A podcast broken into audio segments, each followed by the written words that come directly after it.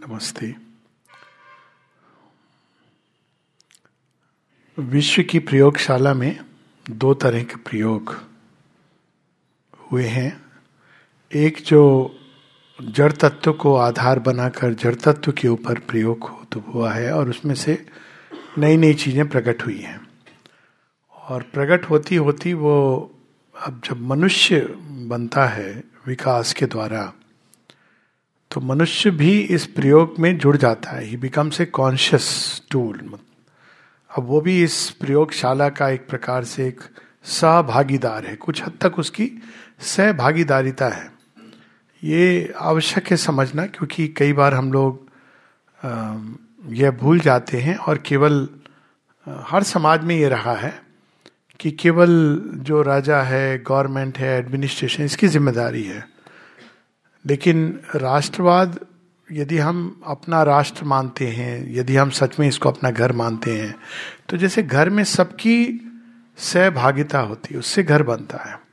सबकी ज़िम्मेदारी होती है, किसी एक व्यक्ति की नहीं होती है। तो शेरविंद बताते हैं कि जैसे हर एक सेल्स, एक शरीर को अगर हम लें और, एक राष्ट्र को इस प्रकार से लें और उसमें हर एक व्यक्ति एक सेल को रिप्रेजेंट करता है तो उस सेल का जो काम है, उस कोशिका का जो काम है, वो वोट दे के समाप्त नहीं हो जाता है।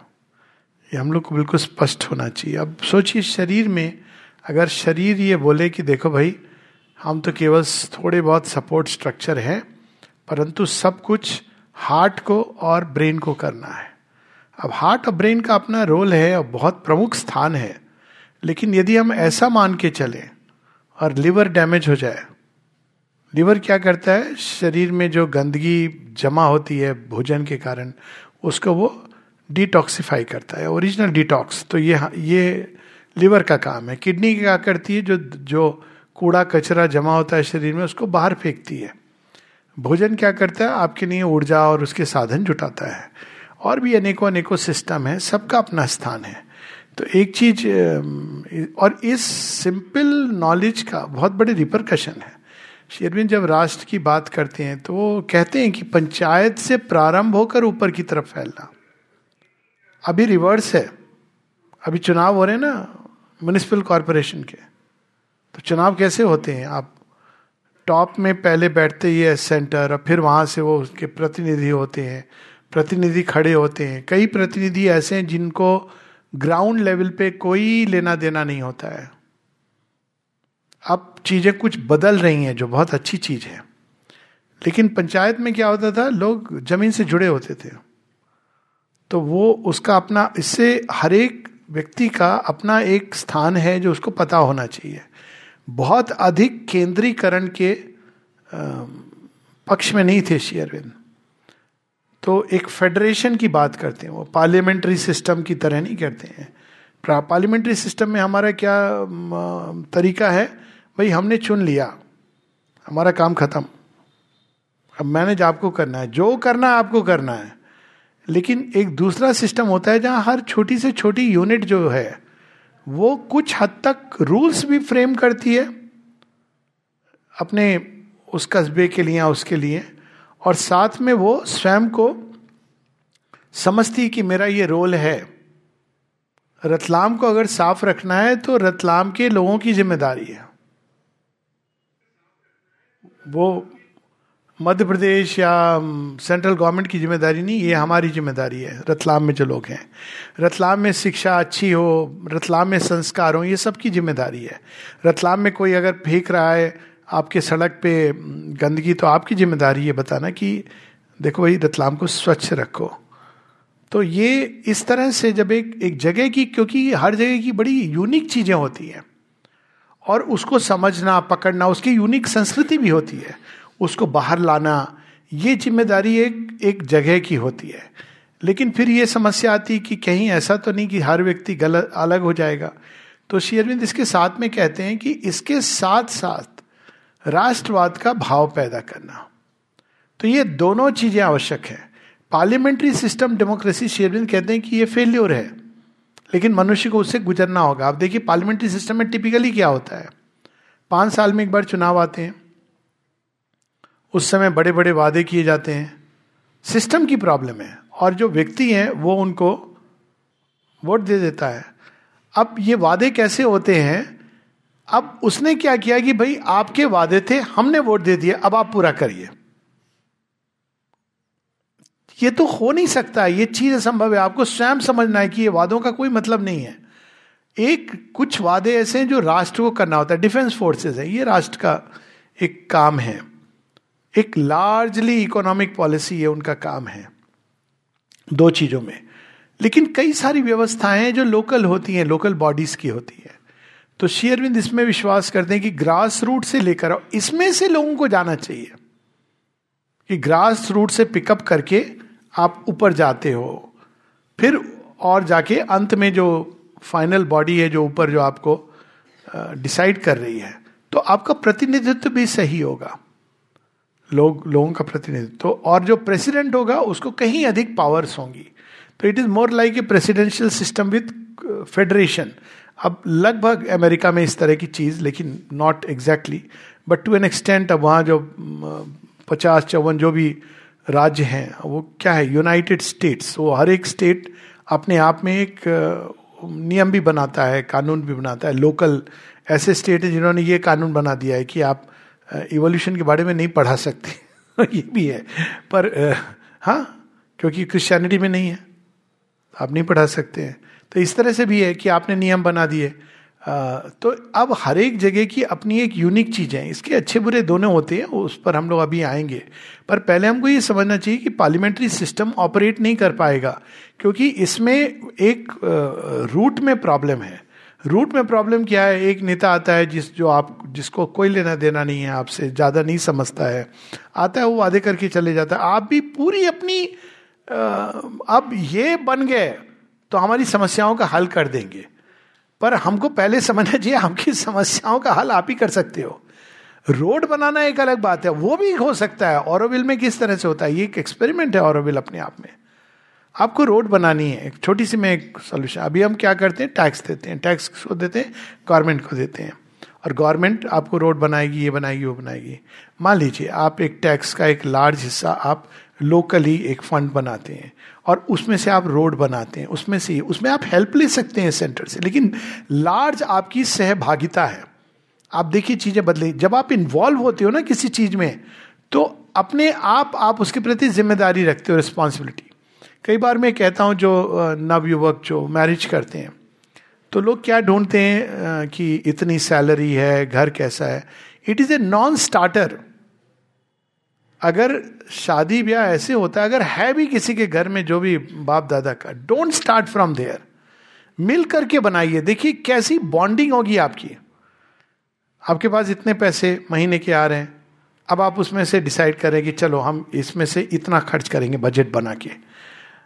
जब दोनों इन्वॉल्व होते हैं हर लेवल पे तो एक अलग तरह का जुड़ाव होता है और सहभागिता होती है। नहीं तो वो चीज़ विलुप्त हो जाती है। तो शेयरविंद इन सब चीज़ों में एक, और ये हमारे शरीर से, जीवन से जुड़ा हुआ है। ये सच है कि हार्ट हर एक ऑर्गन को ब्लड देता है। हार्ट का काम है। ये करा जा सकता है सेंटर से कि आपके पास इतनी, अब आप मिल करके इस चीज़ को बनाइए। रेसिडेंट जो हैं, वो रिस्पॉन्सिबल होने चाहिए रनिंग और गवर्नमेंट में। अभी कोई रिस्पॉन्सिबल नहीं है। अभी केवल आप चाहे तो कंप्लेंट कर सकते हैं, वो भी पता नहीं है कि कंप्लेंट किसको करें, कहाँ करें, सुनी जाएगी कि नहीं सुनी जाएगी। अभी तो ये सिचुएशन है, जब कोरोना आया था तो बाहर निकलना मना था, हो गया था। तो मैंने एक एक्चुअली कंप्लेंट की थी। उस समय जो गवर्नर थे, उनको मैंने कहा, देखिए, ये आप जो कर रहे हैं, ये काउंटर प्रोडक्टिव है। एक तो आप इसको कर रहे हैं, लोग घूमेंगे नहीं, बाहर धूप नहीं आएगी तो उनकी इम्यूनिटी बहुत बुरी तरह इफ़ेक्ट होने वाली है। मानसिक अवसाद आएगा और साथ में आप मास्क दे रहे हैं। लॉजिकली बताया था कि ये चीज़ें और साथ में पुलिस उस समय राजा आपने डामा लगा दिया है, और वो तो अब ऐसे घूम रहे हैं कि वो खुला सांड, वो यही समझ के घूम रहे हैं। हम जिसको चाहे डांट देंगे, जिसके ऊपर ये एक भय का माहौल ला रहे इट्स नॉट गुड तो अब उन्होंने पूछा कि आप कौन है? तो मैंने कहा, मैं एक रिटायर्ड विंग कमांडर हूँ। अरे सर, आपके लिए हम पास दे देंगे। मैंने कहा, ये क्या बात हुई? आपके लिए हम पास दे देंगे। ये कोई बात नहीं हुई। तो I I don't care about that मेरे पास, मेरा आइडेंटिटी कार्ड है, काफ़ी है। मैं पुलिस वाला रोकता है तो मैं उसको डांट भी देता हूँ कि please learn to behave but वो बात नहीं है ना। एक साधारण नागरिक के साथ। तो अब एक पूरा सिस्टम ऐसे इवॉल्व होना है जहाँ सबकी सहभागिता हो। इसके बहुत सारे रिपरकशन है और ये लेसन हमको नेचर सिखाती है। आप कर सकते हैं, शरीर के अंदर किसी भाग को इग्नोर जस्ट बिकॉज़ रक्त देता है हृदय और ब्रेन के अंदर वो आप करके देखिए, लिवर डैमेज हो जाए तो क्या होता है, यूरिन अगर किडनी डैमेज हो जाए तो क्या होता है, छोटी से छोटा ऑर्गन, इस पर तो पूरा एक, अगर मलमूत्र विसर्जन नहीं हो रहा है, विसर्जन का एक बहुत छोटा सा मतलब देखा जाए तो मोस्ट अनइम्पॉर्टेंट लोग कहेंगे। लेकिन आप देखिए, अगर हो जाए तो व्यक्ति बीमार हो जाएगा, ब्रेन खराब हो जाएगा, हार्ट के ऊपर प्रभाव पड़ेगा। तो हर चीज़ हर दूसरे से जुड़ी है, ये भाव आना चाहिए। और ये तब आता है जब एक नेशनल कॉन्शियसनेस डेवलप होती है। इसकी बड़ी कमी रही। शेरविंद कहते हैं पेट्रियोटिज्म है भारतवर्ष में। पेट्रियोटिज्म हमेशा रही है, लेकिन एक राष्ट्रीय चेतना की कमी रही है। अब दोनों में अंतर क्या है? आप देखिए राजपुताना में एक से एक योद्धा रहे। पेट्रियोट्स थे वो। वो अपनी ज़मीन के लिए जान दे देंगे। लेकिन राष्ट्र का भाव नहीं है। राष्ट्र क्या है? राजपुताना। ये हमारा राष्ट्र है। पंजाब में कौन है? पंजाब, ये हमारी माता है। तमिल में एक से एक योद्धाएँ, बड़ी राष्ट्रवाद है उनमें। Please don't misunderstand Tamilians are very patriotic और नेशनलिस्ट भी हैं। हम लोग, उनकी पार्टी पर मत जाइए। वो एक आर्यन द्रविडियन डिवाइड करके हैं। लेकिन वो अंत में सीमित हो जाता है। लैंग्वेज इसके कारण ये सब एक जगह सीमित हो गया। पर है पेट्रियोटिक अगर देश पर आँच आएगी तो दे स्टैंड बाई बड़ी अच्छी आर्मी है। हर एक व्यक्ति अपने उस तक सीमित हो जाता है। तो राष्ट्रवाद की भावना आपको, आपका रोल भी है, लेकिन लार्जर सेंस जो राष्ट्र का है, उसको भी दोनों चीज़ को। ये स्कूल में अवेकन करने की ज़रूरत है। पूरी शिक्षा में ये आना चाहिए। क्योंकि अगर ये शिक्षा में नहीं है तो बच्चे बड़े होके दे डोंट केयर एक्चुअली उनको क्या है? वोट देना हम लोग भी उसी की वो थे। तो हमने तो मैंने तो 2014 तक फ्रैंकली वोट ही नहीं डाला, क्योंकि मैं कहता था चॉइस क्या है? एज सच पोस्टल बैलेट तो I didn't vote it's only when 2014 I felt कि एक परिवर्तन आ सकता है तो मैंने वोट डाला। फॉर्चुनेटली सही दिशा में वोट किया। पर ये काफ़ी नहीं कि आपका अधिकार वोट तक है। ये शिक्षा जो दी जाती है ये आपकी भूमि है, आपका घर है, आपका वो है, इसको देखना पूरे एक लार्जर कंटेक्स्ट राष्ट्र का है और स्मॉलर कंटेक्स्ट इन दोनों को ध्यान में रखना। ये जो भाव है, ये हम सबके अंदर आना चाहिए। ये एक अलग सिस्टम है गवर्नेंस का। और घर में भी ये होना चाहिए, सहभागिता, हर चीज़ में ये एक चेंज आ रहा है आजकल। ये नहीं कि बस एक ने कमा लिया, दूसरे ने घर में सब मिल करके सब चीज़ कर रहे हैं। तो ये एक नई एक पद्धति है जो आएगी धीरे धीरे संसार उस तरफ़ जा रहा है। इवन पार्टी सिस्टम की बजाय एक पार्टी एक कैसी होनी चाहिए? अब बड़ी इंटरेस्टिंग है, शेरविंद बताते हैं। ये हम लोग के अभी मूलभूत सोच में परिवर्तन लाना है। फॉर इंस्टेंस हम ये कहते हैं कई बार, जनता ही जनार्दन है, ये गलत है। जनता केवल वोट देने तक जनार्दन है। जनता तब जनार्दन बनती है जब वो अपने अंदर के छिपे ईश को सामने करती विदाउट एजुकेशन डेमोक्रेसी का कोई मतलब नहीं है। और एजुकेशन में हर चीज़ पॉलिटिकल साइंस किस तरह, इसका अर्थ क्या होता है, ये सारी चीज़ें। अभी हम पॉलिटिकल साइंस में क्या पढ़ाते हैं, केवल ये सिस्टम्स पढ़ाते हैं। तो बहुत सारा अमूल चूल पर ये अपने आप में पूरा विषय है सेमिनार का विषय है, राष्ट्रीय शिक्षा कैसी होनी चाहिए। इसका प्रारंभ श्री अरविंद ने 1905 में जब वो जाते हैं बंगाल में जो नेशनल कॉलेज की प्रारंभ करते हैं। तो वहाँ वो प्रश्न करते हैं कि राष्ट्रीय शिक्षा, क्योंकि शिक्षा तो कहते हैं सब चीज़ें एक ही जैसी हैं। फिजिक्स क्या, कोई वेस्टर्न कंटेक्स्ट की फिजिक्स होगी इंडियन फिजिक्स होगी वेस्टर्न केमिस्ट्री इंडियन केमिस्ट्री होगी तो शिक्षा तो सब जगह एक जैसी होनी चाहिए। और यही हम लोग भूल करते हैं। और इसको मैं इस प्रकार से समझाता हूँ कि दो प्रकार की गॉस्पिल्स हैं। एक है हिरण्य कश्यप की गॉस्पिल और दूसरी है प्रहलाद की गॉस्पिल हिरण्य कश्यप की गॉस्पेल क्या है? व्यक्ति का अहंकार अल्टीमेट है और वो अहंकार में एडजस्ट कर सकता है एक दूसरे के प्रति, लेकिन अल्टीमेट किंग अहंकारी है। भगवान भी उसके अहंकार की तुष्टि के लिए है। भगवान को मानेगा, लेकिन वो मेरे बस इसके लिए है भगवान। और उसकी कामनाओं को उपभोक्तावाद कामनाओं का प्रसारण, कामनाओं की संतुष्टि, ये उसके जीवन का नियम होना चाहिए। और साथ में जड़ तत्व ही प्रधान है। ये तीन चीज़ें हम लोग स्कूल में यही हम पढ़ाते हैं। पैसा कैसे कमाया जाए? जड़ तत्व प्रधान है। जॉब, जब भी किसी से हम मिलते हैं, थोड़ी देर आप देखिए, थोड़ी देर बाद अच्छा क्या काम करते हो? ये प्रश्न कभी किसी को किसी से नहीं करना चाहिए। एक ही प्रश्न। दूसरा, शादी हो गई क्या? तीसरा, बच्चे हो गए क्या? उसके बाद जब रुक जाते हैं, आजकल लोग डाइवोर्स हो गया क्या? ये कोई प्रश्न होते हैं करने के। कितनी कमाई हो रही है? अच्छा वहाँ पर है, इतना तो कमा लेते होंगे। असल चीज़ क्या होती है? शिक्षा किस लिए होती है? शिक्षा मानव संसाधन, देखिए, पहले ये ह्यूमन रिसोर्सेज में थी, अभी तो अच्छा हुआ है कि वो शिक्षा की मिनिस्ट्री आ गई very good change human resource क्या करता था? जॉब के लिए बस इंटरेस्टेड है। शिक्षा किस लिए होती थी? ताकि आप एक जॉब कर पाए। ये ये चेंज छोटा सा हुआ है, लेकिन बहुत सुंदर चेंज है। पहले शिक्षा मानव संसाधन ह्यूमन रिसोर्स मिनिस्ट्री के अंदर आती बहुत लोगों को पता नहीं होगा कि सेपरेट एजुकेशन मिनिस्ट्री नहीं थी। तो आपकी शिक्षा नीति किस हिसाब से बनाई जाती थी? ह्यूमन रिसोर्स आप बड़े होके नौकरी आपको क्या मिलेगी? इस हिसाब से शिक्षा बनाई जाती थी। अब एजुकेशन की सेपरेट मिनिस्ट्री है। आप बोलेंगे, इसमें क्या फ़र्क पड़ता है? मिनिस्ट्री बदलने से बहुत बड़ा फ़र्क पड़ता है। अब वो शिक्षा केंद्रित हो गई है। जॉब केंद्रित नहीं है। तो शिक्षा कैसी होनी चाहिए? शिक्षा केंद्रित का मतलब है, शिक्षा का प्रयोजन क्या है? यहाँ श्री अरविंद बताते हैं कि व्हाट इज़ नेशनल एजुकेशन एक तो राष्ट्रवाद की भावना पैदा करना आपके ही राष्ट्र के पूर्व जो कुछ हुआ है, परिचय देना, जिससे कि हम अब कंटिन्यूटी में हैं। एक राष्ट्र जो हमेशा एक दासत्व के बोध से जीता है, वो ऊपर नहीं उठ सकता।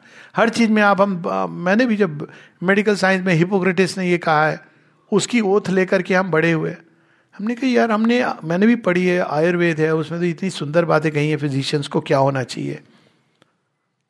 हमारे पुस्तकों में बड़ी सुंदर सुंदर बातें हैं।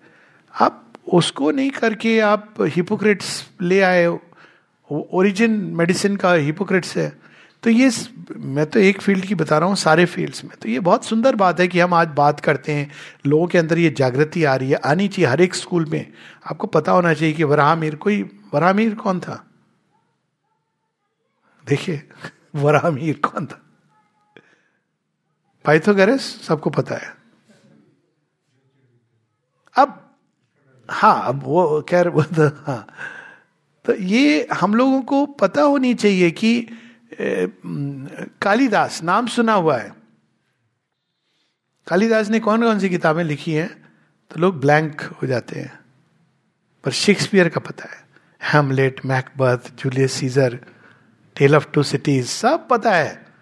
कॉमेडी ऑफ़ एरर, सब। कालिदास, एक पुस्तक। तो ये हम लोगों ने इस शिक्षा की प्रणाली को, हमको अब ये राष्ट्रीय शिक्षा का क्या है? आपको पहले राष्ट्र की आत्मा से बच्चे को जोड़ना है। राष्ट्र की अभिव्यक्ति से जोड़ना है। राष्ट्र की मानसिकता से जोड़ना है। कैसे हमारे, ये इतना काफ़ी नहीं है, ऋषि मुनि थे।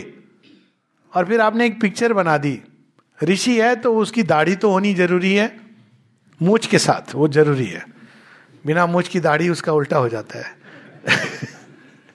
दंड ज़रूरी है, ये ज़रूरी है। तो राष्ट्रीय शिक्षा आपको राष्ट्र की आत्मा, राष्ट्र की अभिव्यक्ति, राष्ट्र की सोच, राष्ट्र की सभ्यता सभ्यता और संस्कृति का एक अंतर बताते हैं शेर। सभ्यता और संस्कृति क्या होती? सभ्यता होती है एक सिविल लॉ एंड ऑर्डर, वो सभ्यता होती है। जब हम कहते हैं ना कि रतलाम में चोरी चकारी होती है क्या? तो अगर नहीं होती है क्योंकि लॉ एंड ऑर्डर यहाँ अच्छा है? जैसे अभी ट्रिपल तलाक जब खत्म हुआ तो एक्चुअली तलाक एक भी नहीं हुआ ड्यूरिंग दैट पीरियड तो ये काम उस, अब बाद में ये चीज़ अगर जुड़ गई हमेशा के लिए तो लोग कहें उस जगह पर ये नहीं होता है। आपके जो सिस्टम है ड्रेनेज सिस्टम है, ये सभ्यता है। Harappa civilisation Indus valley civilisation उसकी सभ्यता की बात होती है कि वहाँ बड़े स्वच्छ रहते थे लोग। ये आपकी सभ्यता है। और संस्कृति क्या है? संस्कृति आपके अंदर जो उत्कृष्ट व्यक्ति के अंदर जो उत्कृष्ट संभावना है, उनसे जो निकलता है, वहाँ का लिटरेचर, वहाँ की जो कृति है, वो संस्कृति है। जो उन्होंने क्रिएट किया, क्या क्रिएट किया उन्होंने? तो वो उसकी संस्कृति है। तो पहली चीज़ राष्ट्रीय शिक्षा लाने का अर्थ यह है कि हम अपनी सभ्यता, संस्कृति दोनों से जुड़े। संस्कृति किसी भी राष्ट्र का अल्टीमेट प्रोडक्ट है। H C F highest common factor ये नहीं कि वहाँ लोअर एल सी एम नहीं होता। माने हर तरह के लोग हैं। चोर, उचक्के भी होते हैं सब जगह। रावण किडनैपर भी था, सब कुछ पंडित हो गया। ऐसे भी लोग होते हैं। हर सब हर उसमें होता है। लेकिन संस्कृति रावण से नहीं पहचानी जाती है। संस्कृति राम से पहचानी जाती है। क्योंकि राम उत्कृष्ट। तो जब हमारे बच्चे अब, लेकिन ये नहीं पढ़ाई जाती है। रामायण आप नहीं पढ़ा सकते हो। मुझे नहीं समझ आता क्यों नहीं कर सकते हो। सेकुलर हो या रिलीजियस हो, ये रेलेवेंट ही नहीं है। राम एक नेशनल आइकन है। आप राम को किसी स्लॉट में डाल दीजिए। लेकिन राम भारतीयता का प्रतीक है कि भारतीय कैसे अनुभव कर। आप मुसलमान हो सकते हैं नो प्रॉब्लम लेकिन आपके पूर्वज, और ये चीज़ जहाँ भी, अब इंडोनेशिया वगैरह, थाईलैंड, इसकी बात, थाईलैंड के एयरपोर्ट का देखिए, क्या नाम है? भूम हाँ? स्वर्ण भूमि भूमि पुत्र स्वर्ण बड़ा आनंद लगता है, हम तो इंडिया आ गए। इंडोनेशिया में आपके उस पर इस पर बात भी हुई है। मोदी जी ने भी इसकी बात करी ऑनरेबल प्राइम मिनिस्टर की। हाँ गणेश जी की स्टैचू है। अब पूछा, रामलीला होती है। कहा, आप कैसे कर मुस्लिम बहुल राज्य है, राष्ट्र है। तो उन्होंने कहा, ये हमारी संस्कृति है। हम इसको त्यागेंगे नहीं। और ये बहुत आवश्यक है इस चीज़ को समझना। ये लगता है, ये हम सेकुलर वर्ड नहीं, भारत ना सेकुलर है, ना रिलीजियस है। भारत एक स्पिरिचुअल राष्ट्र है। तो मैं तो समझता हूँ और ये जगह जगह मैं बोल रहा हूँ ताकि कोई ना कहीं कॉन्स्टिट्यूशन पे पहुँच जाए कि कॉन्स्टिट्यूशन में सेकुलर वर्ड की जगह स्पिरिचुअल इसको हिंदू डालने की ज़रूरत नहीं है। हिंदू राष्ट्र बताने की ज़रूरत नहीं है। हम एक आध्यात्मिक राष्ट्र हैं। आपको आध्यात्मिक उस पर चलना। अब अपने आप सनातन धर्म उसमें आ गया। सारी प्रथाएँ आ गए सारी संप्रदाय आ गए। सब आ गए। सूफिज्म आ गया। वी हैव नो प्रॉब्लम आप इसको अपने आध्यात्मिक खोज के लिए, शोध के लिए भारत है। बाकी सारे रिलीजन अपनी जगह हैं। तो ये और उसमें किसी को क्या ऑब्जेक्शन हो सकता है? आध्यात्मिक में क्या समस्या हो सकती है? तो ये सारी चीज़ें एक विषय है जो अब एक थॉट क्योंकि ये संसार, राष्ट्र उठ रहा है तो ये चीज़ें जा रही हैं। और जहाँ भी स्कूल है, वहाँ पे राष्ट्रवाद को, राष्ट्र की आत्मा से जोड़ना कैरिकुलम में नहीं है, कोई बात नहीं है। मैं भी शिक्षक साइकोलॉजी पढ़ाता था तो मुझे भी स्टैंडर्ड फॉर्मेट दिया गया था। साइकोलॉजी बाय फ्रॉयड कार्ल मैं सिलेबस में था, पढ़ाने जाता था। तो मैं पूछता था तुम लोगों को क्या लगता है, कौन सी साइकोलॉजी की बुक बेस्ट है? तो वो एक आध करके, सर, आप बताइए। तो कहा पढ़ोगे तुम लोग? हाँ सर। तो मैं कहता था, महाभारत है। हम लोग महाभारत से साइकोलॉजी समझेंगे। आई शू डू इट नहीं है सिलेबस में फैक्ट है। सो so वॉट मैं महाभारत से साइकोलॉजिकल लेसन ड्रॉ करूँगा। मैं ये नहीं कह रहा हूँ कि तुम कृष्ण जी की पूजा करो। वो आपकी समस्या, आपकी मंशा है। लेकिन आपने एक बड़ा रिच सोर्स अब ये देखिए क्यों जब हम डिस्कनेक्टेड होते हैं, क्या होता है? पुराने समय में जो हमारी पॉलिटी थी, कैसी थी? वहाँ राजा था, लेकिन ऐसे नहीं जैसे आप वेस्टर्न कंटेक्स में, राजा कभी डिस्पोटिक नहीं था। क्या रामायण में ये लेसन नहीं है? एक धोबी के कहने पर अपने तो ये देख लिया, उन्होंने सीता का परित्याग but look at it what kind of a kingdom राजा है। लेकिन राजा ने वचन दिया है तो रघुकुल रीत सदा चली आई, प्राण जाए पर वचन ना जाए अब अगर हम कनेक्टेड होते तो ऐसे नेता करे आपको ये दे देंगे, वो दे देंगे, ये कर देंगे। हम, हमें क्या है हम? क्योंकि उनके अंदर ये भाव नहीं है। राम जी, आप हमें सिखा रहे हो कि दलित क्या होता है और ये क्या होता है? सोशलिज्म। इंडियन सोशलिज्म क्या है? इंडियन सोशलिज्म केवल मनुष्य तक सीमित नहीं है।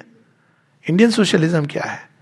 गणिका, जामिल, ब्याद गीत, गजाद खल तारे गना आपने क्या किया? गणिका, जो कोटेसन है, जो एक पतित नारी है, दलित से भी अधिक पतित, अजामिल, जो कसाई है ब्याद हंटर है, बहेलिया है, निषाद भी है व्याद गीद वल्चर, जटायु। आप देखिए, जो पढ़ेगा, सच में भारतीय वो क्या वो क्या जीव के प्रति उसकी सहिष्णुता नहीं होगी? श्री राम जी, जटायु एक जो गीत है, सबसे निम्न जाति का, श्रेणी का जीव माना जाता है। चिड़िया, जैसे वेजिटेबल किंगडम में पुष्प वेजिटल वर्ल्ड की आत्मा है। वैसे एनिमल वर्ल्ड में चिड़िया एनिमल वर्ल्ड की आत्मा है। आप विजन्स में जब चिड़िया देखते हो तो स्वान से कंपैरिजन है डक ये सारे वो। उनमें जो वर्स्ट श्रेणी का होता है, वो गीत होता है। क्यों? आकाश में उड़ता है। लेकिन उसकी नज़र कहाँ होती है? मांस के टुकड़े पर नीचे। श्री रामकृष्ण परमस ने तो ये उदाहरण भी दिया है कि ऐसे भी लोग हैं जो ऐसे उड़ हैं विचारों के आकाश में, और लेकिन उनकी निगाह मांस के टुकड़े पर है। तो उस गीत को वो केवल अपनाते नहीं है। उसका दाह संस्कार करते हैं विधिवत ये कह के कि मेरे पिता के तो मित्र थे। कोई बोलेगा, ये कैसी मित्रता है? एक बार कभी कोई हेल्प की है, मित्र है तो वो मान के चलते हैं। देखिए, श्री राम का परिवार का कंसेप्ट कितना सुंदर है। बंदर है, उसको भी अपनाते हैं। वानर जाति है, वो बंदर नहीं है, पर वानर जाति है। एक बड़ी निम्न जाति है, दलित से भी नीचे, दलित तब आए नहीं थे। ट्राइबल हैं, उनको ज़्यादा कुछ नहीं पता है।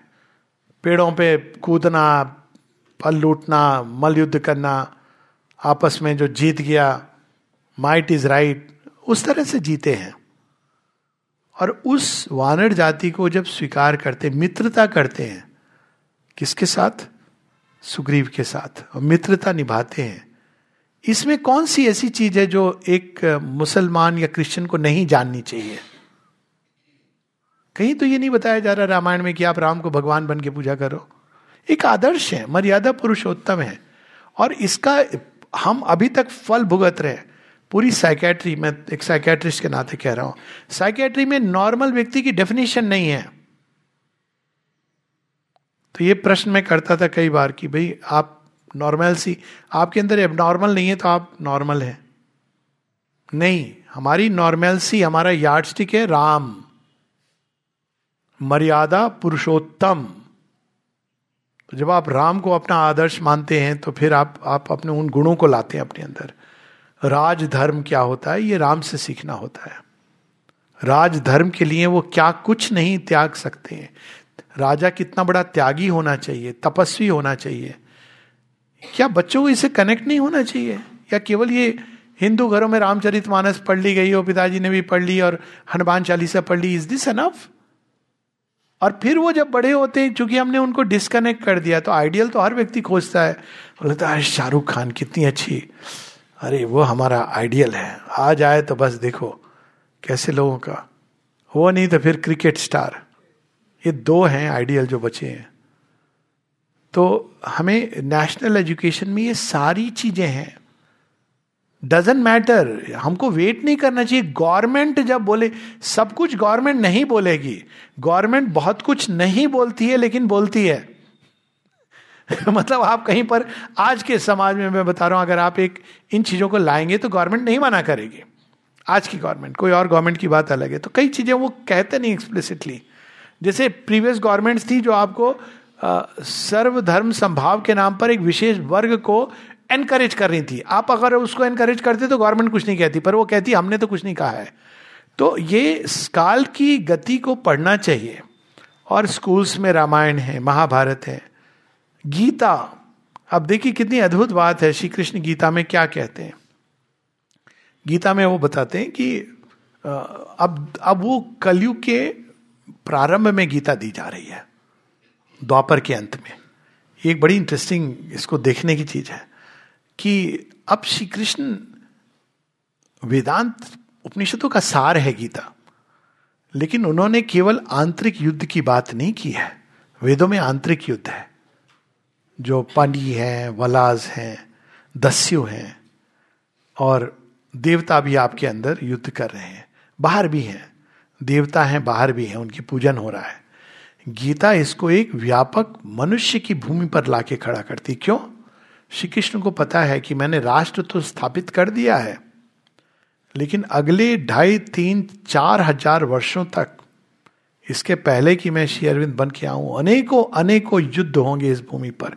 गीता किसको दी गई? योद्धा को दी गई। It's straight and simple thing Gita कोई संन्यास आश्रम में नहीं दी जा रही है।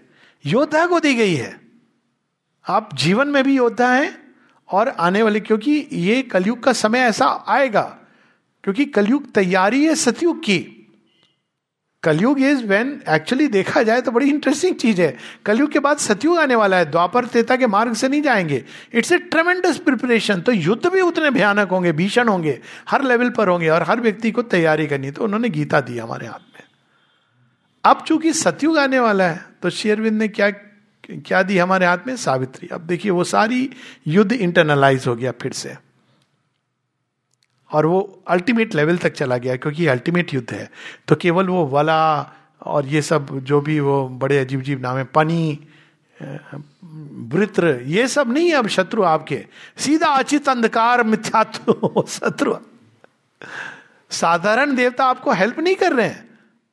बल्कि सीधा साक्षात जगत जननी माँ बिकॉज़ अब ये निर्णायक तो उन्होंने ये स्क्रिप्चर दी है कि अब ये सतयुग प्रारंभ हो गया है, लेकिन इसका पूरा जो मैनिफेस्टेशन होगा, मनुष्य को अपने अंदर ये युद्ध लड़ना है। लेकिन उसके पहले Gita it is so interesting Gita actual युद्ध की चीज़ है, उसको हमको सिंबॉलिक सिंबॉलिक बना के उसमें अंदर और बाहर दोनों की बातें हैं। युद्ध केवल अंदर नहीं लड़ा जाता है, दोनों भूमि पर लड़ा जाता है। अंदर में आपको अपने अंदर घृणा, क्रोध, भय को हटाना है, और बाहर आपको रियल युद्ध है रियल टाइम में। अब जो बच्चे गीता पढ़ के निकलेंगे, वो समाज में कैसे डील कर रहा है? It is the way it's a perfect book for sociology अभी भी देखिए सोशियोलॉजी में हम कौन सी किताबें पढ़ते हैं? मैं तो नाम भी नहीं जानता एंड आई डोंट केयर मतलब कौन सी किताबें होती है? कौन सी सोशियोलॉजी की बुक्स कहाँ किसने क्या एंथ्रोपोलॉजिस्ट ने क्या स्टडी करके पशुओं के बीच में, जानवरों के बीच में, मनुष्य के थोड़ चार गिनी पिक उन्होंने एक सोशियोलॉजिकल थ्योरी दे दी। Which has no relevance to my life मेरे जीवन में उसका उत्तर नहीं है। सिवाय इसके की कंडीशनिंग होती है घंटा बजता है तो आपको भूख लगेगी। आपके अंदर अगर घंटा अनियमित तरह से बजाओगे तो आप आ, हर समय अपने टेंटर हुक्स पे रहोगे। पावलोवियन कंडीशनिंग तो ये कोई साइकोलॉजी बच्चों वाली प्रिमिटिव साइकोलॉजी श्री अरविंद इसको कहते हैं A B C Freudian psychology आप एक पशु ही हो। हाँ सोशल एनिमल आप तो पशु हो। किसने कह दिया? भगवान हो। पशु हो पशु हो। ये शुरू से पढ़ते हैं। लेकिन पशु और मनुष्य में क्या अंतर है? हम सोशल हैं, ऐसा नहीं है। हाथी बड़े सोशल होते हैं। कुत्ते भी सोशल होते हैं। अरे, भेड़िया सोशल होता है। मिल करके सिंह को वो मार डालता है। सोशल है ये सब तो हम में उसमें कोई अंतर नहीं है। ये साइकोलॉजी हम पढ़ाते हैं। तो ये सब चीज़ों को हमको स्कूल में इंट्रोड्यूस करना है। जब तक वो जाएँगे बच्चे पढ़ने तो करप्ट हो गई है। उनकी फ़ाइल ओरिजिन से करप्ट हो गई, क्योंकि जो हमने डाला पेन ड्राइव वो वायरस से भरा हुआ, वो पेन ड्राइव है, वो पुस्तकें तो ये बहुत आवश्यक है। अभी तो अगेन नई शिक्षा नीति में ये री राइटिंग होनी चाहिए, बिल्कुल होनी चाहिए हमारे टेक्स्ट बुक की। लेकिन हम लोग जिस भी स्कूल में हैं, अब कब आएँगी टेक्स्ट बुक हम लिख सकते हैं। हर एक जगह पर ऐसे लोग हैं जो सक्षम है और उनको टेक्स्ट बुक्स अब टेक्स्ट बुक मतलब स्टैंडर्ड वहीं पर एक माध्यम से हम यहाँ पे ये चीज़ करते हैं। इंट्रोड्यूस की जा सकती है। जिसने गीता पढ़ी और गीता में क्या बता रहे हैं भगवान के बारे में? अगर गीता कोई पढ़ ले मोहम्मदन पढ़ ले, वो कभी इस तरह की हरकतें नहीं करेगा कि कन्वर्ट कर दो एक्सक्लूसिव कर दो। गीता में क्या पढ़ाया जाता है? गीता में पढ़ाया जाता है, भगवान कहाँ है? सर्वव्यापी हैं। कण कण के अंदर हैं, हर जीव के अंदर हैं। उनको आप कैसे रिझा सकते हो? पत्रम, पुष्पम, फलम, तोयम। सृष्टि में भी है, सृष्टि के परे भी हैं, और वो था ना ट्रांसेंडेंट ट्रांसेंडेंट भी है। अब देखिए, अगर ये, वो ये नहीं कह रहे श्री कृष्ण की मुझे मानो ऐसे, वो लास्ट में अर्जुन के लिए, और नेचुरली उसमें भी वो मैं जो श्री कृष्ण का है, वो सर्वव्यापी मैं है। कोई भी इसको पढ़ेगा, चाहे वो हिंदू, मुसलमान, क्रिश्चियन, ईसाई, सेकुलर नॉन रिलीजियस एथीस्ट कोई भी हो, एक सर्वव्यापी सत्ता जो सृष्टि में विद्यमान है, जिसके प्रति हमको सब कुछ अर्पित करके जीवन जीना चाहिए। वननेस का पाठ।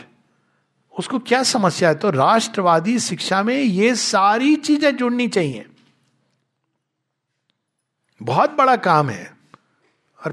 Please don't wait for governments government करेगी, अब गवर्नमेंट तो हज़ार चीज़ें कर रही हैं। करेगी, उसने तो हम ही कर दी है, लेकिन पात्र कौन करेगा क्या? तो कौन करेगा ये इनिशिएटिव यही होता है गाँव, ग्राम पंचायत। हमारे गाँव में हम ऐसे करेंगे। हमारे स्कूल में हम ऐसे करेंगे। तो ये एक चीज़ हुई।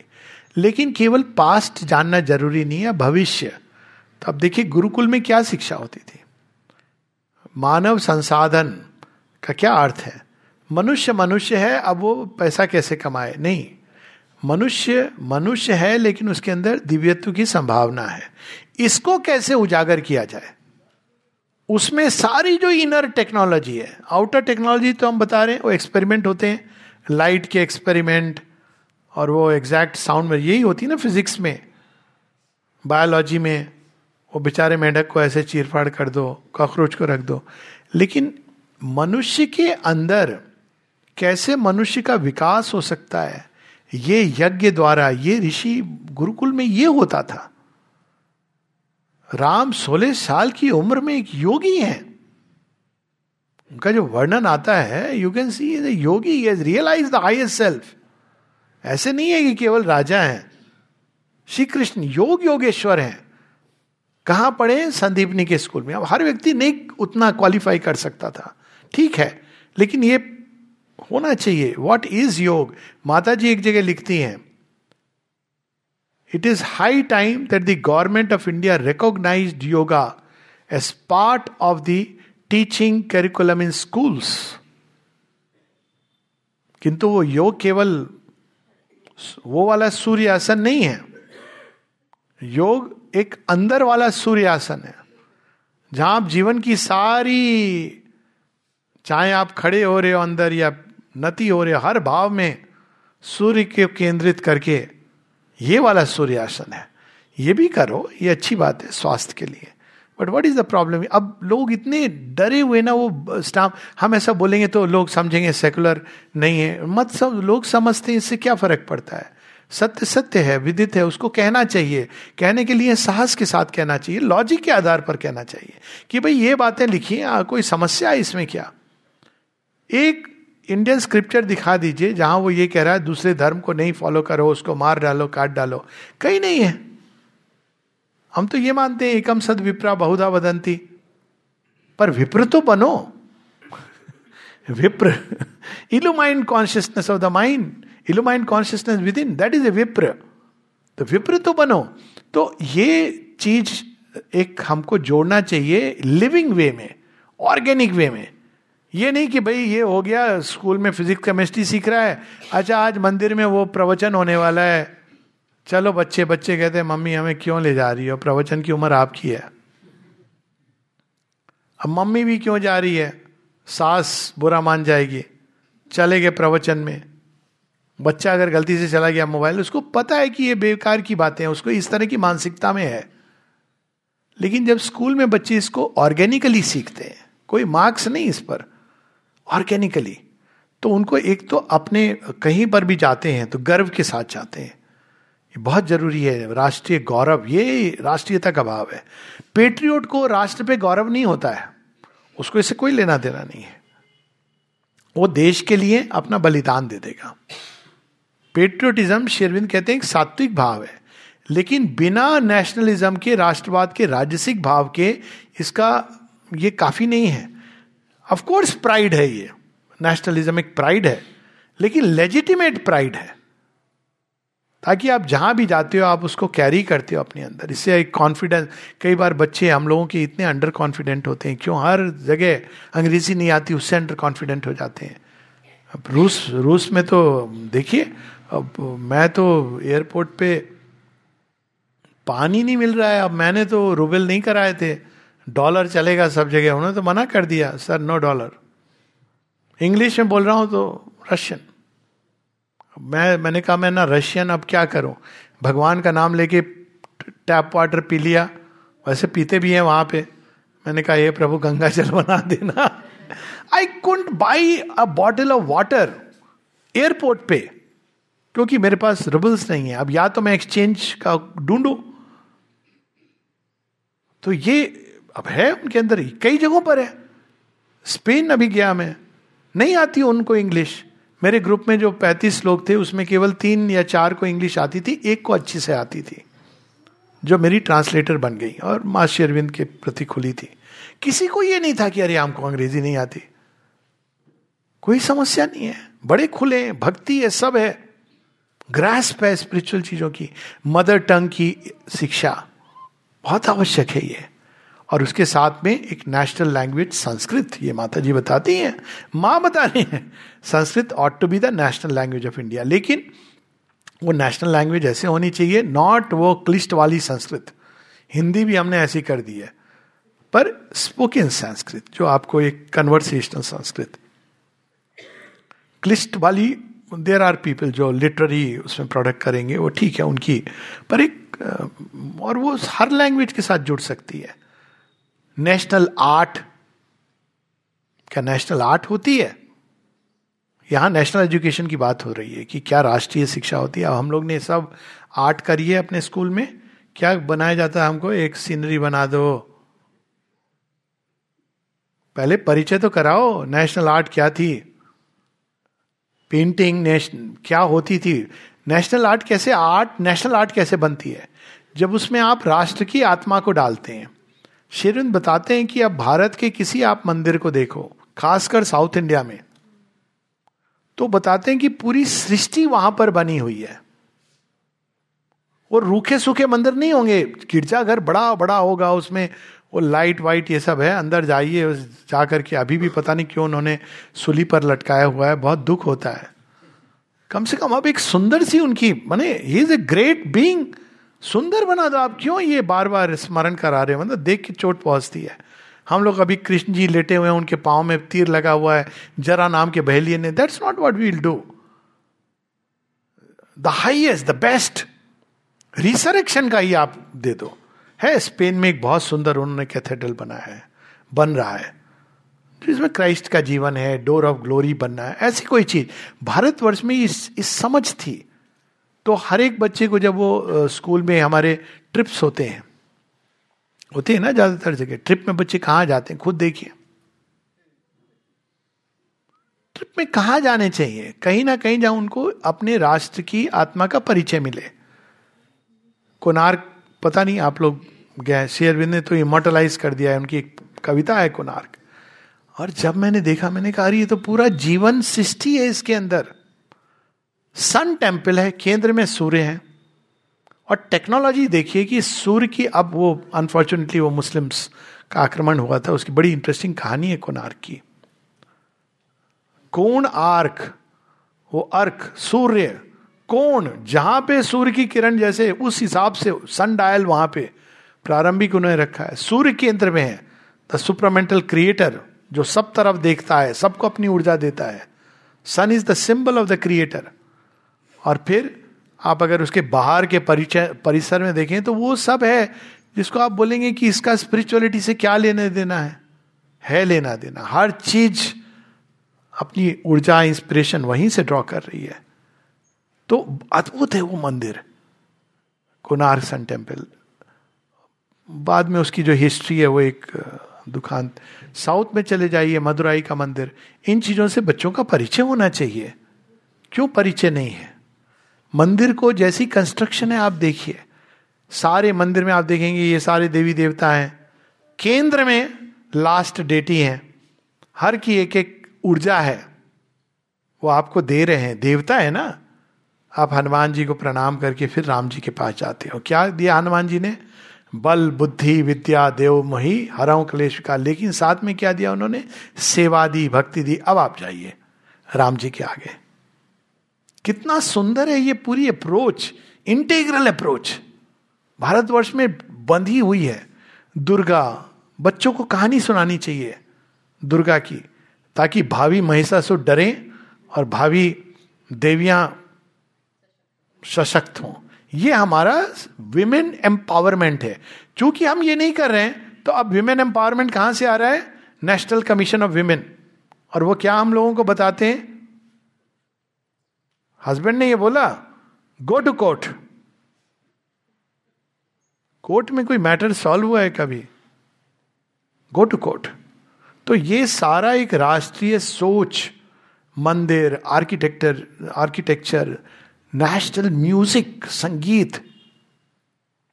नहीं है बच्चों का परिचय। I am sorry that's why वो जाके जब बड़े होते हैं तो उनका दोष नहीं है कि वो बहुत हाई वॉल्यूम पे गाने लगा करके वो सुनते हैं, क्योंकि आपने सिखाया नहीं उनको।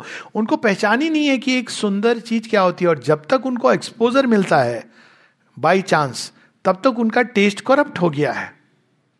जब वो जाते हैं और बाद में वो बॉलीवुड और कौन से वुड के हॉलीवुड के गाने सुनते हैं या वो जेंग बैंग म्यूज़िक सुनते हैं, उनको पता ही नहीं है, वो इसको स्वीकार कर लेते हैं।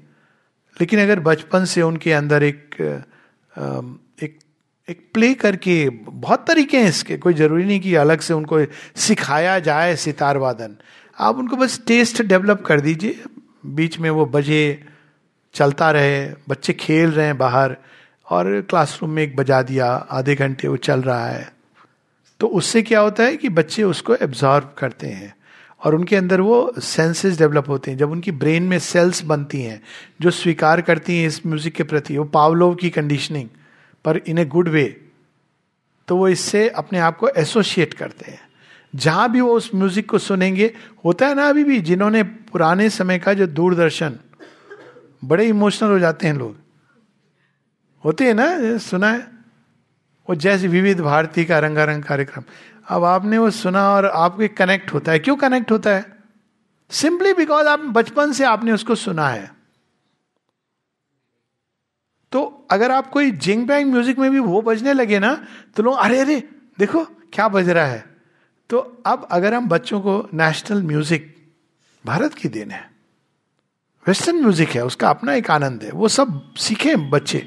बीथोवेन सीखे वैगनर सीखे मोजार्ट सीखे, सब ज़रूर सीखे। क्लासिकल तो क्लासिकल लेकिन पहले भारत का भी संगीत का स्वाद चखें। National music national art national literature Ramayana, Mahabharata, Kalidasa की कृतियाँ नेशनल लिटरेचर हैं। है कोई इनका स्थान? हम कौन सी किताबें पढ़ाते हैं लिटरेचर के नाम पर? आप देख लीजिए। एग्ज़ाम में भी कौन सी आती हैं? तो ये सब कौन करेगा? ये सब स्कूल का बहुत बड़ा काम है। देखें तो पूरा एक एजेंडा है। लेकिन फिर यदि राष्ट्र के लिए जीना है तो ये सब करना है। बात करनी है इसकी। खुद भी अवेकेंड होना है कि भाई रामायण क्या है? महाभारत क्या है? कई बार मैं देखता हूँ, हमारे बच्चे वो ऐसे बच्चों वाले क्वेश्चन करते हैं और दुख भी होता है। उनको एकलव्य तक की कहानी नहीं मालूम है। वो पेडल्ड हुई है। वाया जे सुनी ना आपने एकलव्य की कहानी? कौन था एकलव्य पहले तो हमको पता नहीं था बचपन में कि दलित था। बाद में वो दलित हो गया। वहाँ से शुरू हुई सारी। देखो, अंगूठा ले लिया। अब ठीक है, द्रोणाचार्य कोई बड़े आइडियल व्यक्ति नहीं थे, पहली बात। पर पहले एकलव्य कौन था? वो सिंधु देश का, जहाँ जरासंध वहाँ उनका जो सेनापति जो राजा है उसका बेटा है राजकुमार है वो। जो किम युंग ऑन की तरह छुप करके वो सीखने आए न्यूक्लियर टेक्नोलॉजी क्योंकि वो खुद जाएगा तो एनरोल नहीं किया जाएगा। हर एक राज्य कहता है भाई देखो आपको हम नहीं देंगे तब तो इतना ही था ना सीमा। आपको हम सिखा देंगे तो कुरुकुल का आप ही विनाश कर दोगे। तो ये हर एक राज, राज्य करता था। ये कोई नई चीज़ नहीं थी। वो राजकुमार है, सेनापति का बेटा है और वो छिप के सीख रहा है। क्यों छिप के सीख? ये नहीं कि बड़ा हम कितने इमोशनल हो कि उनकी प्रतिमा लगा करके वो लेकिन कॉन्शियसनेस देखो, एक कुत्ता भूख रहा है तो इतना बड़ा योद्धा कुत्ते के मुख को तरकश बना देता है, तीर से डाल के। इजी अधिकारी टू लर्न उसको अगर आप अस्त्र और ब्रह्मास्त्र, इस हाई टेक्नोलॉजी सिखा दोगे तो क्या होगा? तो ये बहुत आवश्यक है बच्चों को ये जानना इन कथाओं के बारे में और कैसे हम सोचते थे इन चीज़ों के बारे में, कैसी हमारी सोच थी। इससे हम अपने, इससे हम ज़मीन से जुड़ते हैं, केवल ज़मीन में पैदा होने से नहीं जुड़ते हैं। इस भूमि के अंदर ना जाने कितनी छाप पड़ी है। अक्सर लोग मुझे पूछते हैं कि पांडिचेरी में आप आश्रमाइट बन के, मैंने कहा, देखो, ये इतनी कॉम्प्लिकेटेड मेरी सोच है नहीं। मैं किसी इंस्टीट्यूशन से नहीं जुड़ा हूँ। Technically I am an ashramite तो मुझे इंस्टीट्यूशन में ऊपर नीचे होता है, उसके वेव्स आती हैं, सब। पर तो आप वहाँ क्यों हैं? भाई, वहाँ की भूमि पर माँ शेरविंद के चरणों की छाप है। अगर वो अलास्का में जाते तो मैं तो वहाँ चला जाता। मुझे कोई लेना देना नहीं है। गुरु से आगे कोई नहीं। और उनके चरणों की छाप है। पहले भी मैं इसीलिए जाता था। अभी भी मुझे ये बड़ा अच्छा लगता है कि यहाँ पे माँ ने सांस ली। जब भी देखता हूँ शेरविंद के कमरे की तरफ़, अरे यहाँ से उन्होंने कभी देखा था। है? छाप है। प्लेग्राउंड की मिट्टी भी फाँक ली थी। माँ इस पर चली हैं। माँ की ग्रेस है कि वो जगह जहाँ मुझे मिली है रहने को, डिजरे तुम्हें तो पता है, वहाँ माँ आ चुकी हैं तीन चार बार। मुझे यही सोच के बड़ा आनंद होता है। इस भूमि पर उन्होंने चरण रखे हुए हैं। तो ये एक भाव इस मिट्टी, जब कहते ना, ज़मीन से जुड़ना, ज़मीन से जुड़ना क्या होता है? केवल पत्थर से जुड़ना। ज़मीन से जुड़ना मतलब उस ज़मीन पर जितनी भी छाप है, एक और भारत भूमि पर क्या क्या छाप नहीं है। अमेरिका और ऑस्ट्रेलिया में किस चीज़ की छाप है? खून खराबे की। पहले छाप थी रेड इंडियंस की, उसको हटा दिया उन्होंने। रेड इंडियंस वो कहते थे, लेकिन वो लोकल वो तो इंडिया को खोज रहे थे। मिले नहीं इंडियंस इंडियंस ने लेकिन अमेरिका ढूंढ लिया। पहुँच गए सब। पर आप देखिए वहाँ किस चीज़ की छाप है? मैं कई बार कहता हूँ, आप बाकी चीज़ें बाद में करना। आपका तो इतिहास प्रारंभ ही राष्ट्र का ऐसे हुआ है। मार डाला आपने नेटिव्स को, और आप ज्ञान दे रहे हो। यूरोप, वो जो आया था, वास्को डिगामा और ये सब क्या नरसंहार किया है? पुर्तगालियों ने गोवा में आकर के पूजा करते हैं लोग। सेंट उसकी जेवियर की। नरसंहार का कारण था। और हम लोग कितने, मानो अब हमारे यहाँ तो कोई बचा ही नहीं था। बात ये नहीं कि कोई बाहर से आया, उसकी सोच एक अलग है, वहाँ कन्वर्शन है, वहाँ एक जीवन है। हमारे यहाँ हम ऐसे नहीं मानते, हम जीवन को एक अनंत धारा में, विकास क्रम की दिशा में जा रहा है। There is a difference I can't help it there is a difference और ये पता होना चाहिए लोगों को। रीबर्थ क्यों है? विकास में हम विश्वास करते हैं, इसलिए रीबर्थ है। एक जीवन काफ़ी नहीं है पूरा विकसित होने के लिए। इसलिए रीबर्थ है। ये बात केवल मान्यता की नहीं है। इसमें विकास जुड़ा हुआ है। हम विकास में विश्वास करते हैं, इसलिए हमारे यहाँ ऋषि मुनियों की परंपरा है। इसलिए हमारे यहाँ अवतार, नया नया रूप धारण because we believe in progress तो ये सारी चीज़ें जिसके प्रति हम सबको जागरूक होना चाहिए। अब वो वास्को डी गामा आया था, उसके बाद उसने क्या किया है? हम इसकी बात ही नहीं करते, हम इसको, इस पूरे पन्ने को दबा के, राष्ट्र को, वो भी इस भूमि पर अपनी छाप छोड़ के गया। जिन्होंने रेजिस्ट किया, उन्होंने भी छाप छोड़ी। इसका क्या रिच इतिहास है भारतवर्ष का। केवल ये नहीं कि साइंस एंड टेक्नोलॉजी में हम थे ज्योग्राफी ये बहुत सेकेंडरी चीज़ें हैं। कैसे कैसे लोग थे? बचपन में जब हम पढ़ते हैं कि एक पूरी आर्मी इन्वेड कर रही है, और ऐसे ऋषि तपस्वी थे जो केवल लक्ष्मण जी एक रेखा बना कहते थे ट्राई टू क्रॉस दिस अब लोग कहेंगे, ये विश्वास है नहीं। आई लेट मी एक्सप्लेन अब भारतवर्ष में क्या होता था साथ में? ये टेक्नोलॉजी अभी हम कहते हैं आउटर टेक्नोलॉजी इज़ इंपॉर्टेंट और आपकी योग साधना आपके अंदर की चीज़ है। ये हमने डिवाइड कर दिया ना, भगवान को पाना ये आपकी व्यक्तिगत चीज़ है। सेकुलर राष्ट्र का मतलब यही होता है कि भाई, जीवन आप सेकुलर ढंग से, बाकी आपका जो विश्वास है वो आपके अंदर की बात है। विश्वास नहीं है। भारतवर्ष केवल विश्वास के आधार पर और धर्म है। भारत क्या करता था? भारत के लिए धर्म जीवन से जुड़ा हुआ था। कैसे जुड़ा हुआ था? आपको विकास होना है, करना है तो धर्म। There is a process there is a law of truth जिसके अनुसार आप विकसित हो सकते हो। संभावनाएँ विकसित हो सकती हैं, ज्ञान की संभावना है।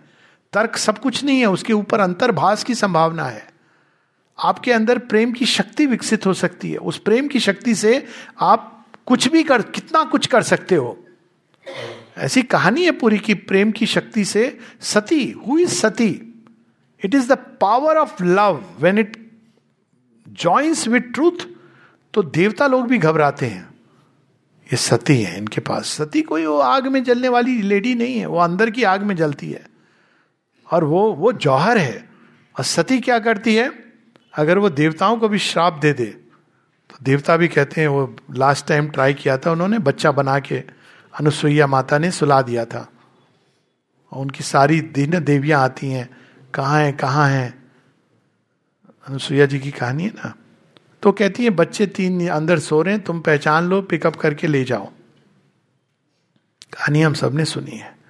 माँ ने इसका क्या अद्भुत बात कही है इस कहानी के ऊपर। ये कहानी प्लेग्राउंड में फ़िल्म के रूप में दिखाई गई थी।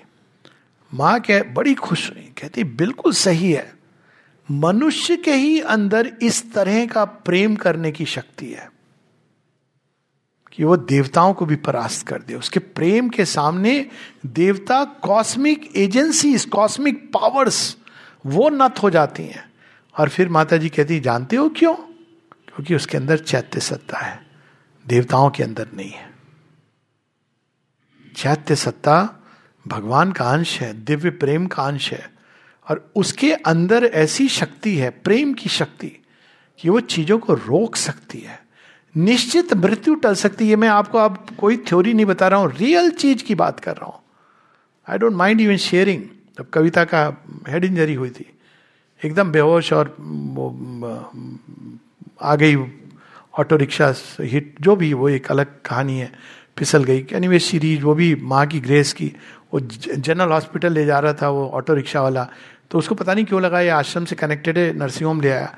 और नर्सिंग होम में बाहर में जो व्यक्ति खड़ा है, जो द्वार पाल उसने कहा नहीं नहीं हम लोग खाली आश्रमाइट को देखते हैं। उसको ने वो नहीं पहचाना उसने क्योंकि साड़ी में थी। तो उसने कहा टेका टू जीएच और वो जीएच ले जाता। इतने में एक आश्रम की महिला उस द्वार से बाहर निकल रही कहती अरे कविता और मैं वहाँ पर हूँ और चिल्लाती हूँ कहती है आलोक भाई। तो दिस वॉट हैपन माँ की ग्रेस पर इंटरेस्टिंग चीज़ ये कि जब वो आ, लग रहा है कि अब बस she is going to go away और सारे डॉक्टर मित्र आश्रम के उन्हें कहा आलोक भाई, आप केवल बैठ जाइए। तो आई वॉज़ जस्ट प्रेइंग तो मेरे प्रे प्रेयर में एक बड़ी इंटरेस्टिंग घटना हुई उस समय। I was praying to mother that she to be saved तो अंदर में जो अंतर्भाष कह लीजिए माता जी की वाणी mother says what if our time has come तो मैंने कहा mother time is nothing before you what if our soul has chosen तो मैंने कहा mother there is nothing greater than your choice और उसी समय मुझे यह आश्वासन हुआ कि सिविल्स बी सेव्ड उसके बाद जितने भी सिटी स्कैन सब होते हैं, कहते हैं, ऐसा लग रहा था जैसे कोई चीज़ एकदम रक्त का प्रभाव फट रहा है और एक जगह आके रुक गया. There were at bleeding points brain के अंदर जो बिल्कुल रुक गए क्रिटिकल पॉइंट पर। लिटरली न्यूरोसर्जन कह रहे थे कि एकदम क्रिटिकल पॉइंट पर रुक गया। तो ये चीज़ें केवल कहानियाँ नहीं है, लेकिन आपको वो भाव में प्रवेश करना है। चैत्य के अंदर ये पावर होती है डायरेक्ट कनेक्शन बनाता है भगवान से। बच्चों को चैत्य की शिक्षा क्यों नहीं देनी चाहिए? बिल्कुल देनी चाहिए। लेकिन ऐसे नहीं कि अंदर में आत्मा होती है, आत्मा परमात्मा से। वो थोड़ी देर बाद आत्मा से उसको वो राम से ब्रदर की पिक्चर याद आती है। बंद दरवाज़ा, कुछ ऐसे, कुछ कुछ पिक्चर है। होता आत्मा, बस आत्मा आ गई। और हम लोग यही बातें करते हैं, भटकती आत्मा। हम लोग भूल गए, आत्मा क्या होती है? तो the soul in man Shri Aurobindo क्या लिखते हैं? The soul in man is greater than his fate उन्होंने केवल एक इमोशनल बात नहीं लिखी है। The soul in man is greater than his fate freedom walks with every face of fate और सावित्री क्या है? फेट पर विजय की कहानी है और विधाता, विधान पर विजय का मतलब यह है कि कितनी सारी शक्तियाँ फेट का जो नेट है ना, उसको बनाने में लगती हैं। उन सब शक्तियों पर आपका आधिपत्य है। तो इस प्रकार की वो तेजस्वी संतानें हमारी एजुकेशन क्रिएट करती थी। तभी तो ये जब परीक्षित ऋषि डाल देते हैं परीक्षित ऋषि के सांडिल ऋषि के उसमें डाल देते हैं मरा हुआ सांप। बेटा देखता है। अब बेटा कहता है कि, तुमने ऐसे मेरे पापा का निरादर किया? यही सांप सात दिन बाद तुमको डसेगा। उसके पिताजी बाद में समझाते हैं, वो तो वाइज है तो नहीं है राजा है, अच्छे राजा है। तूने ऐसा उनको क्यों श्राप दे दिया? पापा आई डेंट लाइक इट अब वो बच्चे का श्राप फलित होता है। Can you imagine a whole king with his ministers cannot stop it ये और बात है कि वहीं से भागवत कथा, जो मॉडर्न वर्जन वहाँ से बोलते हैं, मृत्यु से कैसे फिर मैं? वो कहते हैं, राजन, मृत्यु से आप अब विजय नहीं पा सकते इट्स टू लेट लेकिन आप मृत्यु के भय से विजय पा सकते हो। So look at that story ऐसे बच्चे होते थे, नचिकेता, ऐसे बच्चे होते थे। यम के दरवाजे पर जाके कहते हैं, मुझे श्रेयस चाहिए, प्रेयस नहीं चाहिए। ये कौन से बच्चे थे? सत्यकाम जावाली तो ये बच्चे एजुकेशन, अक्सर लोग बोलते हैं, अभी कुछ दिन पहले सुन रहा था मैं। हम लोग भी, वो कहना चाह रहे थे कि पहले की भी एजुकेशन अच्छी थी, ऐसा नहीं है, कोई सब चीज़ नहीं। तो कह रहे थे कि हम लोग भी उसी शिक्षा के प्रोडक्ट हैं।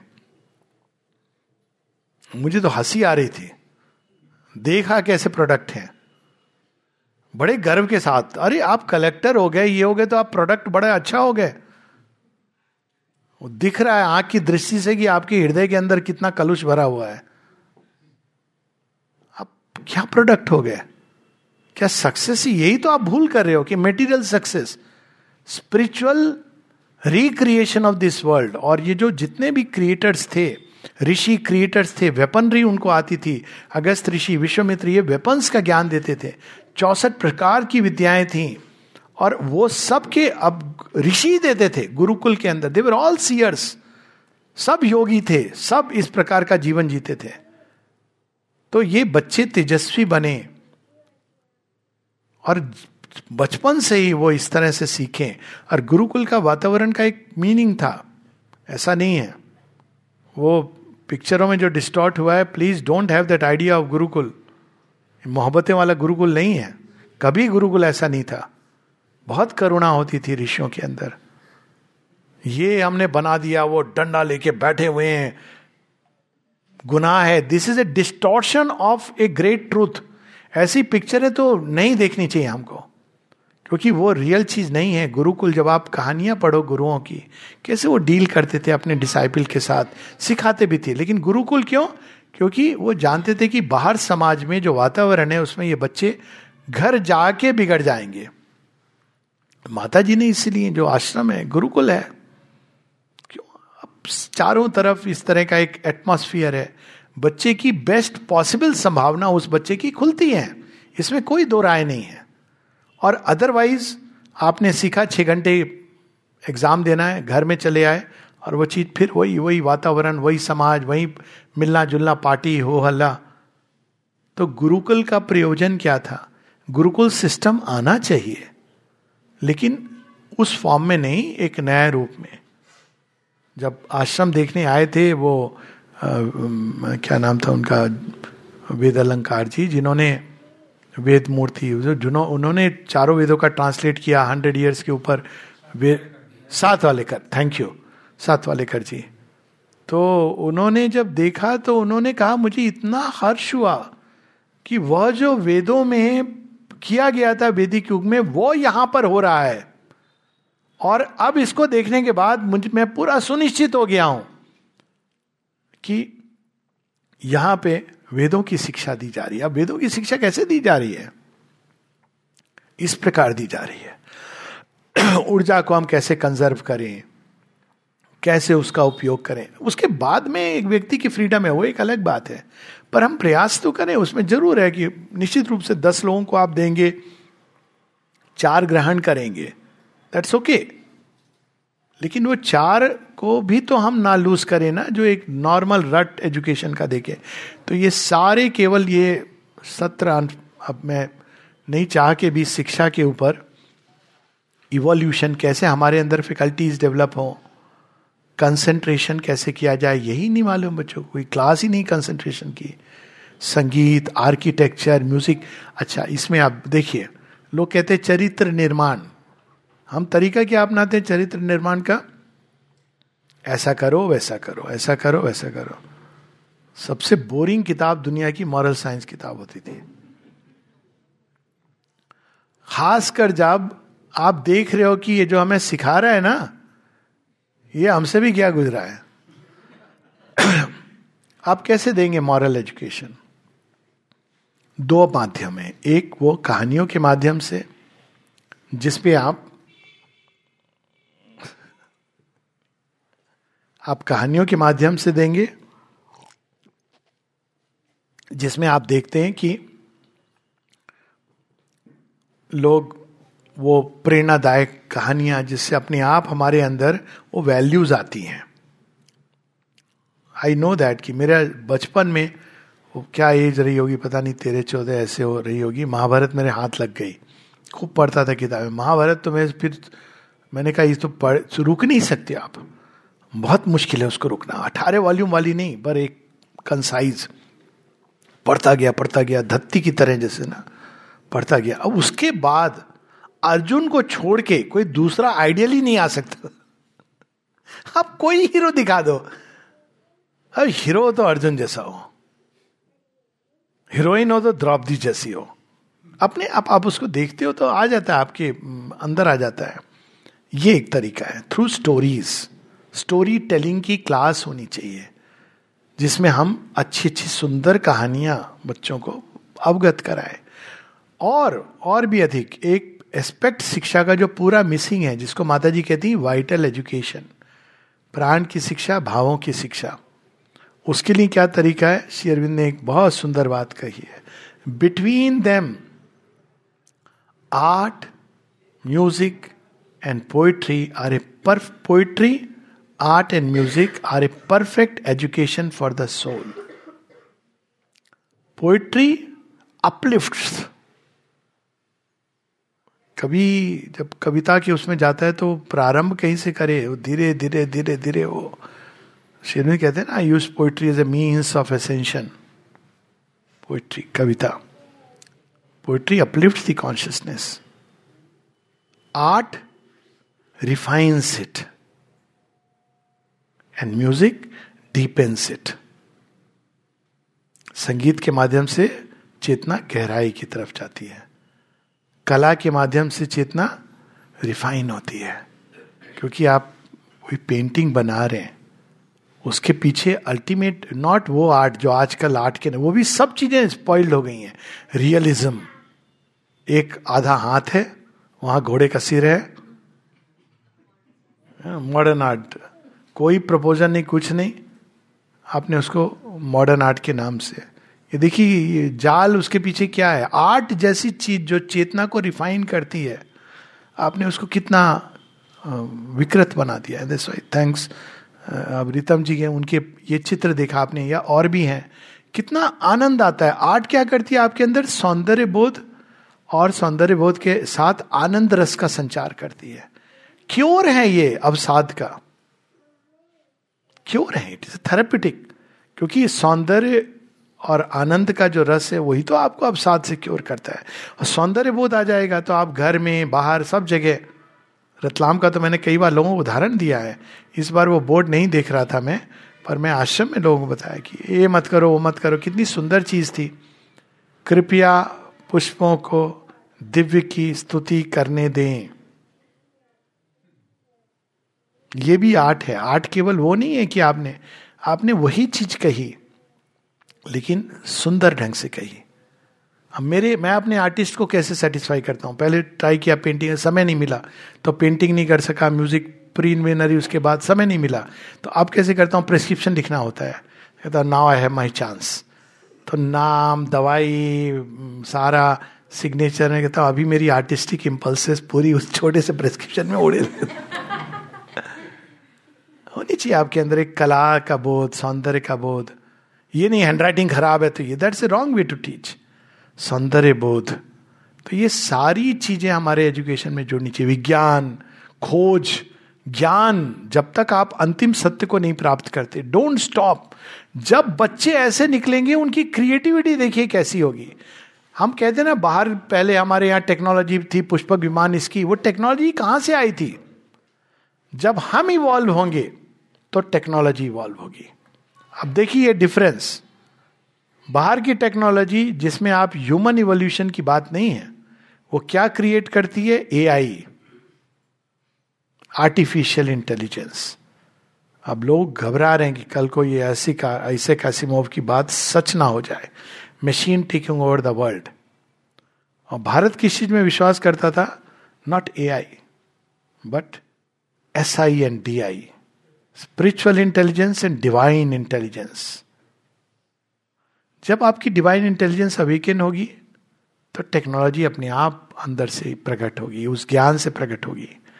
आश्रम में पर, और ये ऋषियों ने ही बनाए थे ना। ना केवल ब्रह्मास्त्र दिए थे सब तपस्या करके परशुराम जी के पास जाके आप मंत्र विद बाण मंत्र चालित विमान दैट वॉज़ द टेक्नोलॉजी क्यों? अब लोग कहेंगे मंत्र से बिल्कुल क्योंकि मंत्र के अंदर साउंड की शक्ति है।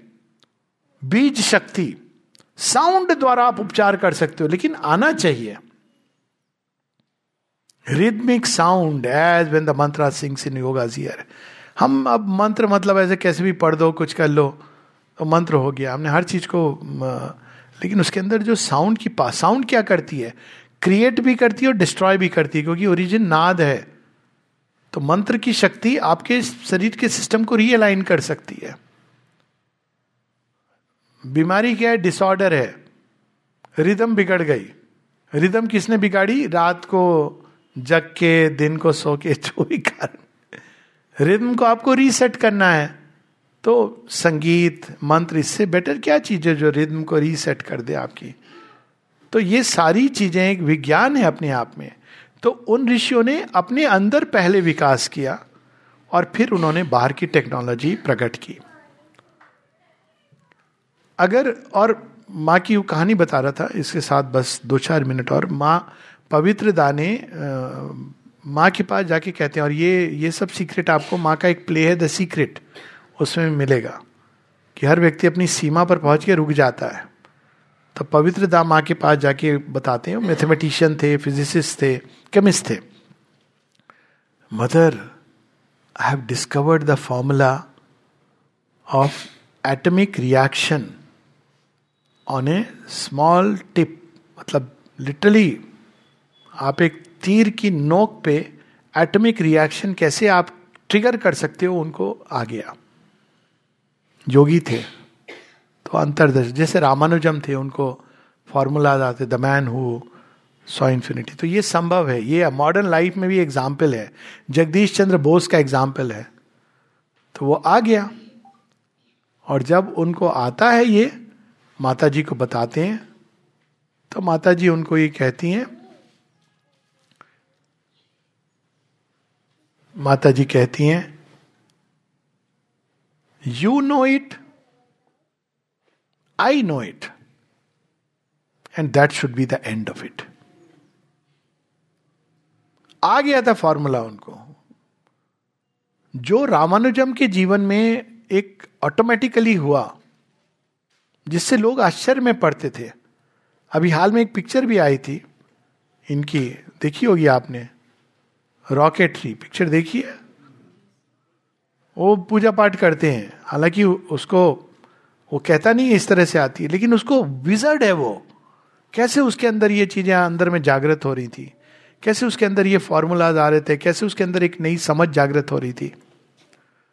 तो वो जो चीज़ है, ये हम सबको जब आप अंदर विकसित होंगे तो इतनी सारी शक्तियाँ हैं, ऊर्जाएँ हैं, जिनको ऑटोमेटिकली हीलिंग के क्षेत्र में you will discover new ways of healing हर क्षेत्र में विज्ञान भी अंदर से बाहर की ओर, बाहर से अंदर की ओर नहीं। तो ये पूरा एक विशाल क्षेत्र है। बहुत काम है इस क्षेत्र में। लेकिन इसमें जो अगर काम होता है, शिक्षा के क्षेत्र में तो स्थायी काम होगा। श्री अरविंद ये मानते थे कि एक एजुकेशन के माध्यम से सबसे अधिक हम राष्ट्र को और व्यक्ति को तैयार कर सकते हैं। माता जी ने ये जब सेंटर ऑफ़ एजुकेशन प्रारंभ हुआ था तो ये चीज़ कही थी which he considered as the best means of preparing for the future और अगर शिक्षा पॉलिसी अपनी जगह वो बनने दीजिए, पर जो लोग खासकर अवेकेंड हैं इस तरफ़ और ये एजुकेशन केवल स्कूल नहीं, आजकल यूनिवर्सल एजुकेशन की बात है। जिससे मिले, आपस में बात होती है, घर गृहस्थी है, सब जगह एक दूसरे को let us educate in the true way and for that let us be educated first education का अर्थ है, हमारे अंदर जो उच्चतम है, उसको प्रकट करना और उसको एक उच्चतम की सेवा में प्रस्तुत करना। उच्चतम मनुष्य नहीं है, बहुत कुछ है। उसको प्रकट करना और अहंकार और कामनाओं की सेवा पर नहीं, उच्चतम की सेवा में प्रकट करना। ये हमारी राष्ट्रीय शिक्षा और राष्ट्रवाद पर आधारित शिक्षा के केवल कुछ अंश हैं। ये पूरा अपने आप में एक सेमिनार का विषय है। सेमिनार नहीं कहूँगा, एक रिफ्लेक्शन का, पढ़ने का प्लीज़ रीड माँ शुरविंदो ने जो कुछ इसके बारे में कहा है और क्रिएटिवली कैसे उसको अप्लाई किया जाए। पढ़ना काफ़ी नहीं है, पर कैसे हम अप्लाई करें घर घर में, जीवन में? That is a big task हम सबका होमवर्क शिक्षकों का होमवर्क थैंक यू